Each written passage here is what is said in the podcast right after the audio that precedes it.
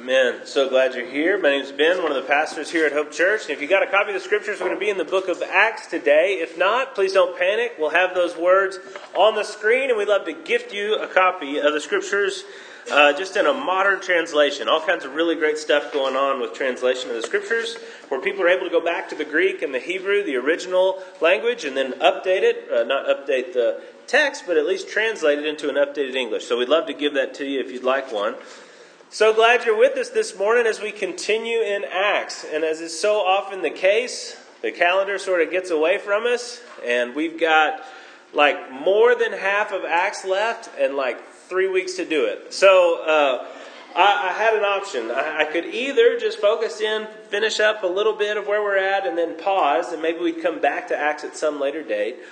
Or the rest of Acts is really fit together into three good sections. The, the, the story to this point of the ministry of Jesus being handed off to his apostles, who then went and spread that gospel out in the world. Then that spreading going that much faster, that much further because of persecution that took place in Stephen. Remember, Stephen was killed. We talked about that, first martyr after Jesus. Then we get a little bit further along. We see some of the stuff that's going on with Philip and Peter and John and James, different things happening. And as we get to Acts chapter 12, we finished Acts chapter 11 last week. As we get to Acts chapter 12, that persecution is hitting a high note in Jerusalem. And there's a transition that takes place in focus for the book. The guy that wrote this book, Luke, was setting down an orderly account of what took place in the beginning of the church. And there's an emphasis shift that takes place from the guys that were working there in Jerusalem, the apostles that we know from the Gospels, to the work that's taking place outside of Jerusalem. This guy, Paul, you may have heard that name before. He was one responsible for writing many of the books in the New Testament. This guy, Paul, who was an early missionary only after being an early persecutor of the church, this guy, Paul, goes on three missionary journeys that are recorded in the book of Acts. If you've got an old Bible, sometimes the old paper Bibles will have maps in them. One of those maps is usually the three missionary journeys of the Apostle Paul. That's always in old Bibles, and I never knew why that would benefit anyone to know. Now, as an adult, studying these things a little bit more heavily, there is a lot to be seen there. And what we're going to do this week and the next two weeks is look at the three missionary journeys of Paul and try and understand from them not just the trivia what happened. That's important, that's helpful. Buzz in a Bible trivia game. But what would be more helpful, and I think probably the purpose of the recording of those different missionary journeys, is that we might learn what God has been doing and draw from that principles to apply as we continue the same work. Because you understand, I mean, we're not just reading this to see what did happen. We're reading it to know how we should act. We're following the same tradition. We're pursuing the same mission. The way that they were doing things, we want to learn from as well as we can. And I think the, the, the story of, of what Paul and Barnabas in this first missionary journey go through is super instructive.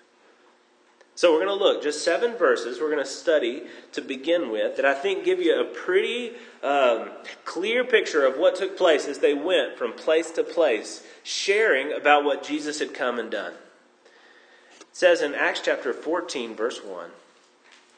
Now at Iconium, that's a city in Asia Minor, now at Iconium they entered together into the Jewish synagogue and spoke in such a way that a great number of both Jews and Greeks believed. This was again, this is this is typical of what happened on this missionary journey. They would walk into town and they would go into the synagogue. Synagogue just means to gather together. They would go to the gathering place of the Jewish people in that town.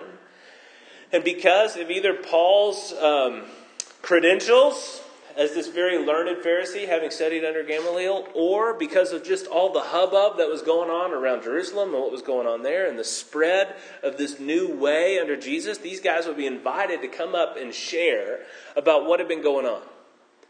And Paul would go up and he would share in the synagogue to the Jews about what Jesus had done and how it perfectly fulfilled what the Old Testament said Jesus would come and would do. And often you had this response people would believe. At some level, there would be a reception that takes place. And in this case, both the Jews and the Greeks believing. But the unbelieving Jews stirred up the Gentiles and poisoned their mind against the brothers. So they remained for a long time speaking boldly for the Lord, who bore witness to the word of his grace, granting signs and wonders to be done by their hands. But the people of the city are divided. Some sided with the Jews and some with the apostles. So this often would happen as well the people who were in leadership among the Jewish people in that city who didn't receive, who didn't agree, didn't believe, would then stir up persecution against these guys. And the city would sort of half itself on one side or the other as they believe in what Paul and Barnabas are teaching. And then this would happen. Then an attempt was made by both Gentiles and Jews with their rulers to mistreat them and to stone them. Stoning was an ancient form not of just punishment, but of execution. They put you down in a pit. This is what happened to Stephen. They put you down in a pit, and they throw heavy stones on you until you die. Pretty like medieval? No, it's like even beyond that. It's so crazy, cruel, but it's the way that they were uh, uh, killing people back in the day. They were going to try and stone Paul and Barnabas. So they learn of it. They flee away to Lystra and Derbe, other cities, cities of Lycaonia, in the surrounding country, and there they continue to preach the gospel. So, what's a pattern here? Well, they'd go where people are. Sometimes it's cities, sometimes it's areas near cities. We were always talked about whether or not they, they had a purpose there. We'll talk about that more in just a second. They start wherever there's an opportunity to be heard. Often it's going to be in the synagogues. We'll talk about next week how Paul went into Athens and just started speaking at the Areopagus because that was a place you could go and speak. They would just find opportunities to be heard. Then, when that opportunity came, they would speak clearly and convincingly. They would marshal arguments. They wouldn't just declare. They would also attempt to convince. Christianity is not just a power play where somebody with an incredible amount of charisma just forces belief on weak willed individuals. No, always from the beginning, it is an evidence based religion. This makes sense, this makes sense, this makes sense. Therefore, believe this. And you can challenge those premises. You can challenge whether or not those premises lead to this conclusion. You can challenge the conclusion. But we're presenting it all to you. That's what Paul would do. He would speak clearly and convincingly then there would be this resistance that would come from committed opposition. People that were hard against. They weren't just very laissez faire about who could speak about what. They would be very hard against, and they would even seek to kill these guys. They would continue until the persecution gets to a level where they can't continue in that city, and then they move on to another one to continue the same pattern. Now, if I told you that was what you should expect. That was your job description. Would you take that job? If I just offered you that job, I don't know how you would spin it. See the world. and by that I mean you can't stay anywhere too long. Uh, they'll, they'll try to kill you if you do. Uh, no, it doesn't seem very attractive the pattern here doesn't necessarily speak to like this, this wonderful victory after victory that we all kind of hope for. This morning, I was reading just a, a, an article length history of a church that had been planted in New York City. And I'm just reading about what God did with His church, and I'm sitting there just getting jealous, wishing that that was our story. Our story's a little different, it's a little slower, maybe. It's just our story. The things that God calls us to do don't always look the way that we expect them to, don't always look the way that we maybe hope they will. But they look exactly how God wants them to. As we see this pattern, I want to pull out for this week a couple of different principles, namely two.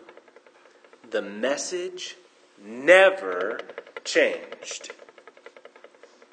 I don't know if you think that's interesting or not. Hopefully, I can compel you with it. But the message never changed. And the methods regularly changed. If we're going to be a church, if we're going to follow after what God's called us to do, hell or high water, we have to be committed to these two ideas that I think we can see in this passage. The message never changed, and the message regular, or I'm sorry, the, it's one of those where you got to get your nouns right. The message never changed, the methods regularly changed. Let's think about this for a second because we live in a world where everybody wants to take what's received as truth and just edit, twist, turn, shape so it fits a little bit better. And then we talk about your truth. Is that something that we're allowed to do? Is that something that's appropriate, even if it's something that we're tempted to do? It says in Acts 13, this full text of one of Paul's sermons to this Jewish synagogue. It's pretty exciting. It's interesting to go through and read. We don't have time to read it today, but it's Acts 13, 16 to 41. I encourage you to go home and read it. We're going to read selections from it. But Paul, when he told you that he would go and he would speak when he had an opportunity and he would speak clearly and convincingly, Paul, we get this whole sermon that he preaches to these guys. And if you got to know your audience, if you're preaching to Jewish people, the evidence that you need to marshal isn't necessarily the kind of evidence that you would put in place if you're speaking to a modern atheist person. They've already agreed together that the scriptures are true. So, what Paul would do is just take those scriptures and show how Jesus perfectly fulfilled them. He preaches eloquently. It says in verses uh, 38 to 39 of Acts 13, this big gospel invitation moment. Let it be known to you, therefore, brothers, that through this man, forgiveness of sins is proclaimed to you. And by him, everyone who believes is freed from everything from which you could not be freed by the law of Moses. Beautiful gospel presentation in just two verses. Through Jesus, you can be forgiven of your sins if you believe. Because you can't be forgiven of your sins through the law of Moses. Do you understand that they were attempting to perfectly obey God's law and then to get the attaboy that they were expecting from God one day because of their obedience? And Jesus is saying, throughout his career, throughout his ministry, his followers are saying, here also, Paul is saying, it's impossible. Can't be freed by the law of Moses. The law of Moses condemns you and their hearts are moved. Huge success. Verse 42 As they went out, the people begged that these things might be told them the next Sabbath. Oh my gosh! You people are generally positive enough about the preaching that goes on here. I think you know that I'm going to be here next week, but I've never walked out and had somebody go, Please, please let this be spoken to us again next Sunday. Never. I wouldn't expect it but also, come on. And how good would it feel for your first gospel presentation in a city that hates, does not know, and hates the message? You speak it, you speak it boldly. You don't know what's going to happen. You, Paul, were involved in the stoning of Stephen when he spoke these things. Maybe they're going to drag you out by your hair and throw you in a pit and stone you. And instead, they begged that these things might be told them the next Sabbath. After the meeting, in the synagogue broke up. Many Jews and devout converts to Judaism followed Paul and Barnabas, who, as they spoke to them, urged them to continue in the grace of God. The next Sabbath, almost the whole city gathered to hear the word of the Lord. If it's funny to think of you people begging me to come back, Imagine me preaching a message here at Hope Church that all of Salt Lake City would be like reporting on and talking about, and hordes of people trying to get in here to say, oh, we got, we got to hear this. That's what was happening. This has got to be one of their highest moments. This is exactly what they had prayed for, exactly what they had hoped for. And then, verse 45, when the Jews saw the crowds, they were filled with jealousy, began to contradict what was spoken by Paul, reviling him. Verse 50 the Jews incited the devout women of high standing in the city and leading men of the city, stirred up persecution against Barnabas and Paul and drove them out of their district. high, high, high moment, and then boom. They're driven out. Same message as Jesus, Peter and John and Stephen. Paul's preaching the same message, and he gets the same result. Some people here, there's a moment where this crowd is gathered, and then persecution, scattering. Now, the heading of this little point is that the message could never change. Think for a moment about why you might want to change the message. If you can't understand this desire, then you're never going to actually apply this point. Think for a minute why you might be tempted, not actually do it, why you might be tempted to monkey with the gospel, the message that we preach of the gospel. I think we can understand it a little bit better if we understand why the Jews were rejecting the gospel, because the, the text gives us a couple of different clues to it. It says in the next verse, can you put up the next verse for me? This is what uh, this is what Paul was preaching to them. By him, everyone who believes is freed from everything from which you could not be freed by the law of Moses. A little bit of background information: Moses was a guy who brought down the Ten Commandments long, long, long before the time of Jesus. He expanded on that Ten Commandments by giving them implications of those Ten Commandments, teaching them how the nation of Israel was supposed to act according to God's holy commands.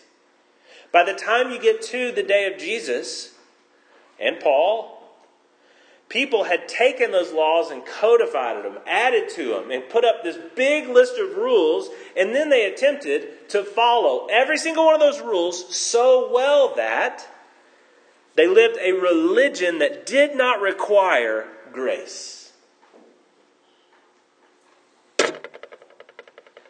And here, as Paul preaches so clearly, that they can't be freed by the law of Moses, the heart of man rejects it. We have these little cards, the gospel verse religion cards. You can read them. We talk about how you can be saved by grace through faith. You can just be you can just be saved. All you have to do is believe and you can just be saved. You can just be forgiven. You can be adopted into God's family and brought into his home forever. Okay, but what do I have to do? Nothing. That was it. That was the whole thing. Gospel. Or religion. How do I get to heaven? Well, you know the Ten Commandments. Follow them perfectly mind, body, and soul every moment of every day until you're dead. Nobody would prefer that, right? Well, if you say that, then you don't know your own heart. It's difficult. It's difficult to live by grace because of what it says about you. If I'm only accepted by God by grace, it means that I couldn't hack it. If I need forgiveness, I'm admitting that I'm the kind of person that has to be forgiven. I'm the kind of person who's sinful. And if that doesn't seem like much of a leap, here's, I think, probably the biggest one if I live by grace through faith rather than by working and obeying and being able to say to God, You owe me, then I have to do whatever God says rather than doing whatever I choose. The God that gives me that kind of grace can ask anything of me. if I if I obey and I can come before God and I have something to barter with because I've been obedient, then I stay in control. Does that make sense? I hope it'll start to. I'm going to continue to try and get clearer in the way that I describe that. But that is why it's impossible for the gospel to be attractive to proud people. And this Jewish leadership were proud. They were also jealous. It says in 13, 44, and 45, the next Sabbath, almost the whole city shows up to hear the word of the Lord. But when the Jews saw the crowds, they're filled with jealousy. It's like me sitting there reading about this other church that grew bigger than ours. Jealousy. Oh, it's bitter in your mouth. It's awful. they rejected the God who was offering them the only forgiveness that they could really have. Now, if you're Paul, do you understand why there might be a temptation to tweak the gospel just a little bit? You might be tempted because there is a part of you that loves the Jewish people so desperately that you hope with all your heart that some might come to faith. And if the only thing that's gumming them up is that they want to continue to obey the law of Moses that's been fulfilled in Christ, wouldn't there be a part of you that was just like, okay, we'll just keep doing that then? If you really love them, wouldn't there be the temptation to just take the gospel and say, well, okay, let's just add a little? I mean, it's mostly grace. Let's just add a little bit of work. You also have to tithe. There. Then you're saved by grace and you give your tithe, and that allows you to maintain just a little bit of pride, to keep back your just a little bit of autonomy. Isn't that okay? They say that most of heresy comes from the mission field. Because the missionaries are the ones that are out there sharing the gospel with people and they're loving them and they're bleeding for them and they're praying for them. And they think, man, if I could just if I could just tweak this one little part of the gospel, then maybe they would believe. Maybe they would receive it. Paul says about the Jewish people in Romans chapter 9. He says, I'm speaking the truth in Christ, I'm not lying. My conscience bears me witness in the Holy Spirit. I have great sorrow and unceasing anguish in my heart. For I could wish that I myself were accursed and cut off from Christ for the sake of my brothers, my kinsmen, according to the flesh, they are the Israelites. To them belong the adoption, the glory, the covenants, the giving of the law, the worship, the promises. To them belong the patriarchs, and from their race, according to the flesh, is the Christ, who is God over all, blessed forever. Amen. It's difficult to decode that, maybe, but what he's saying is he wishes so deeply that the Jewish people would come to faith that he would like to offer God a trade his soul for theirs. Never make that trade. I'm not tempted to make that trade, not because I'm so godly, but because I love so little. With stripes on his back and broken bones given him by the Jewish people, Paul still could write that. If you have that kind of love, that kind of love that's necessary to be motivated to take the gospel out to every highway and hedge, if you have that kind of love, won't you be motivated a little bit to tweak the gospel? If all they need is a tweak, wouldn't you be motivated to just tweak it just a little bit? Let's fast forward to today. You have friends all over the city who say, well, yeah, Jesus love, great. But doesn't your religion say that I can't be me? Fill in the blank. Your love for that person, if you actually love them, your love for that person, if your gospel presentation to them isn't just some sort of Pharisee way for you to highball them, if your love for that person is genuine, wouldn't you be motivated to just tweak it just a little bit? But the message can never change. The Paul who wrote that he would rather switch his salvation for them also spoke boldly, never changing the gospel message, the same message that would one day lead to his death. Why can't we change the message? In John chapter 6, the guy, the Apostle John, is telling the story about Jesus. Jesus gave a hard teaching. It's actually a really clear presentation of the gospel. And the hard teaching lands on the crowd that had come around him, and the crowd disperses because he gets just clear about what it means to really believe. After this, many of the disciples turned back and no longer walked with him. So Jesus said to the twelve who are still sitting there, Do you want to go away as well? Simon Peter answered him, Lord, to whom shall we go? You have the words of life. We have believed and we've come to know that you are the Holy One of God. Why can't we change the message? Because it's only this message that are the words of life. It's only this message that leads to the humility, that leads to the gospel embrace of God the Father. The message, no matter what, cannot change. But the methods are going to change. We see that as well. Even though Paul and Barnabas were Jewish themselves and desperately wanted to see the salvation of the Jews, there was a moment when the rejection of the Jews was complete to the point that says in Acts 13, 46 and 47, Paul and Barnabas spoke out boldly, saying, It's necessary for the word of God to be spoken first to you, since you have thrust it aside and judge yourselves unworthy of eternal life. Behold, we are turning to the Gentiles. And you can read that and you can think to yourself that they were probably laughing while they said it. Oh, you don't want it? Fine by me. I'll take it to the Gentiles. But we read Romans. We know that Paul didn't feel that way. They probably said this with tears. But God had commanded them, I will make you a light to the Gentiles that you may bring salvation to the ends of the earth. It's just true that you can't change anyone. God can, but you can't. And you're so motivated through your love and your desire to see yourself change and other people come to know Jesus that you want to see things changed. Maybe we change the gospel just a little bit. Well, you can't do that. It's only the gospel that's really going to change them. And while you never give up hope, there is a moment when you may have to move on.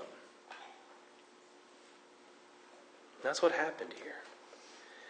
And there's, there's an application to Hope Church as well. Because you're going to fall in love with some of the things that we do. Maybe you're just a creature of habit and you're used to it. There's always going to be an inertia moving in a direction that's going to be resistant to change. And on the lighter side, maybe it's just the programs, the signage. Maybe it's the rhythm to a Sunday morning or the timing. Maybe we move it up to 9 o'clock instead of 9.30. Ha ha ha! There'd be one person here. but I'm saying, you know, what if, what if, what if we monkey with it? What if we thought we could reach more people by having a Saturday night service or a Sunday night service instead of a Sunday morning service?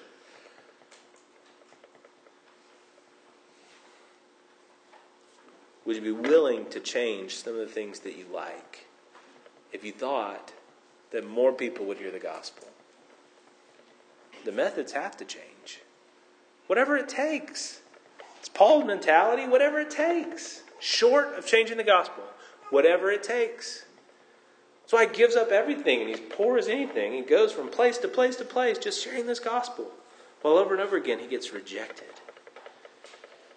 On the lighter side, we might monkey with stuff that you like. On the heavier side, though, it may mean that there are relationships that you've been investing in for a very long time that have heard the gospel clearly, compellingly. They've seen it in your life.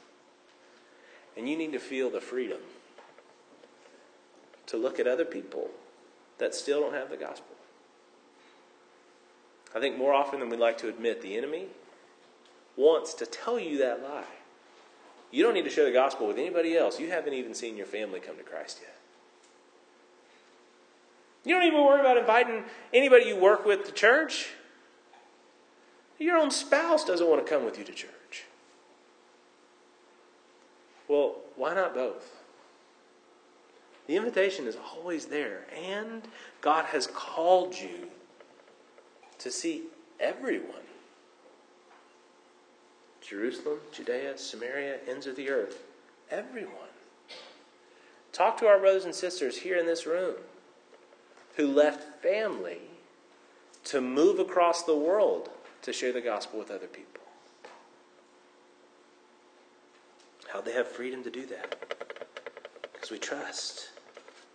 We trust that that gospel message is going to hit, it's going to work. And we trust that it's God that has to do it. So we share the message, we share it faithfully, we never tweak it, and yet there may be a time when you have to move on. That's what Paul did. He would always start in the synagogue. Those were the people he wanted to see come. When they didn't, or when only some did, and they had heard, he would then go and share with the Gentiles. That same kind of thing might have to happen here. We are going to be committed to trying what we think is our best move to get the gospel into the city. And it's going to be expensive. And it's going to have a lot of failure. And we are going to keep on doing it. Why? For this exact same reason. That everybody, I don't care who they are, can hear and have the opportunity to really know and receive the gospel. Is that what you're committed to? It's only that kind of ethic that's going to lead to this kind of effectiveness. Where Paul can finish that journey and say, listen, not everybody in all of these cities came to Christ, but enough did that there is a continuing gospel light in those cities. That's how he finished his tour. This missionary journey, we talk about him having three missionary journeys. He starts in Antioch, he does this tour of Asia Minor, then he comes back to Antioch. That's where he finishes the loop. But as he goes through sharing the gospel and seeing people come to Christ, he comes back through. And as he comes back through, he's able to put leadership over those groups of Christians in each of those cities. Backbreaking work soul wrenching work, and effective work. Are we committed to that same lifestyle? I hope so. I can guarantee as a church that's where we're going to be leading you. My prayer is that we will all together have those commitments to never changing the message, but being willing at any time for the gospel to change anything else. Let's pray. Lord God and Heavenly Father, these are hard things for us to be committed to. Maybe they're easy things to sign up for, but they're very difficult things to live out. So I just ask that you would write them on our hearts clearly. You'd allow us to pursue them with wisdom, not willy nilly, but that we would be committed to doing whatever it takes to take the unchanging message of the gospel to an ever changing world. That Hope Church would be quick and agile, ready to do whatever it takes Lord, because your gospel is so good, I do pray that this morning there would be people who would receive that gospel even today. They would reject that religion, that, that intransigence, that pride, and instead hold close to the grace that can only be found in Christ. Pray these things in your Son's holy name.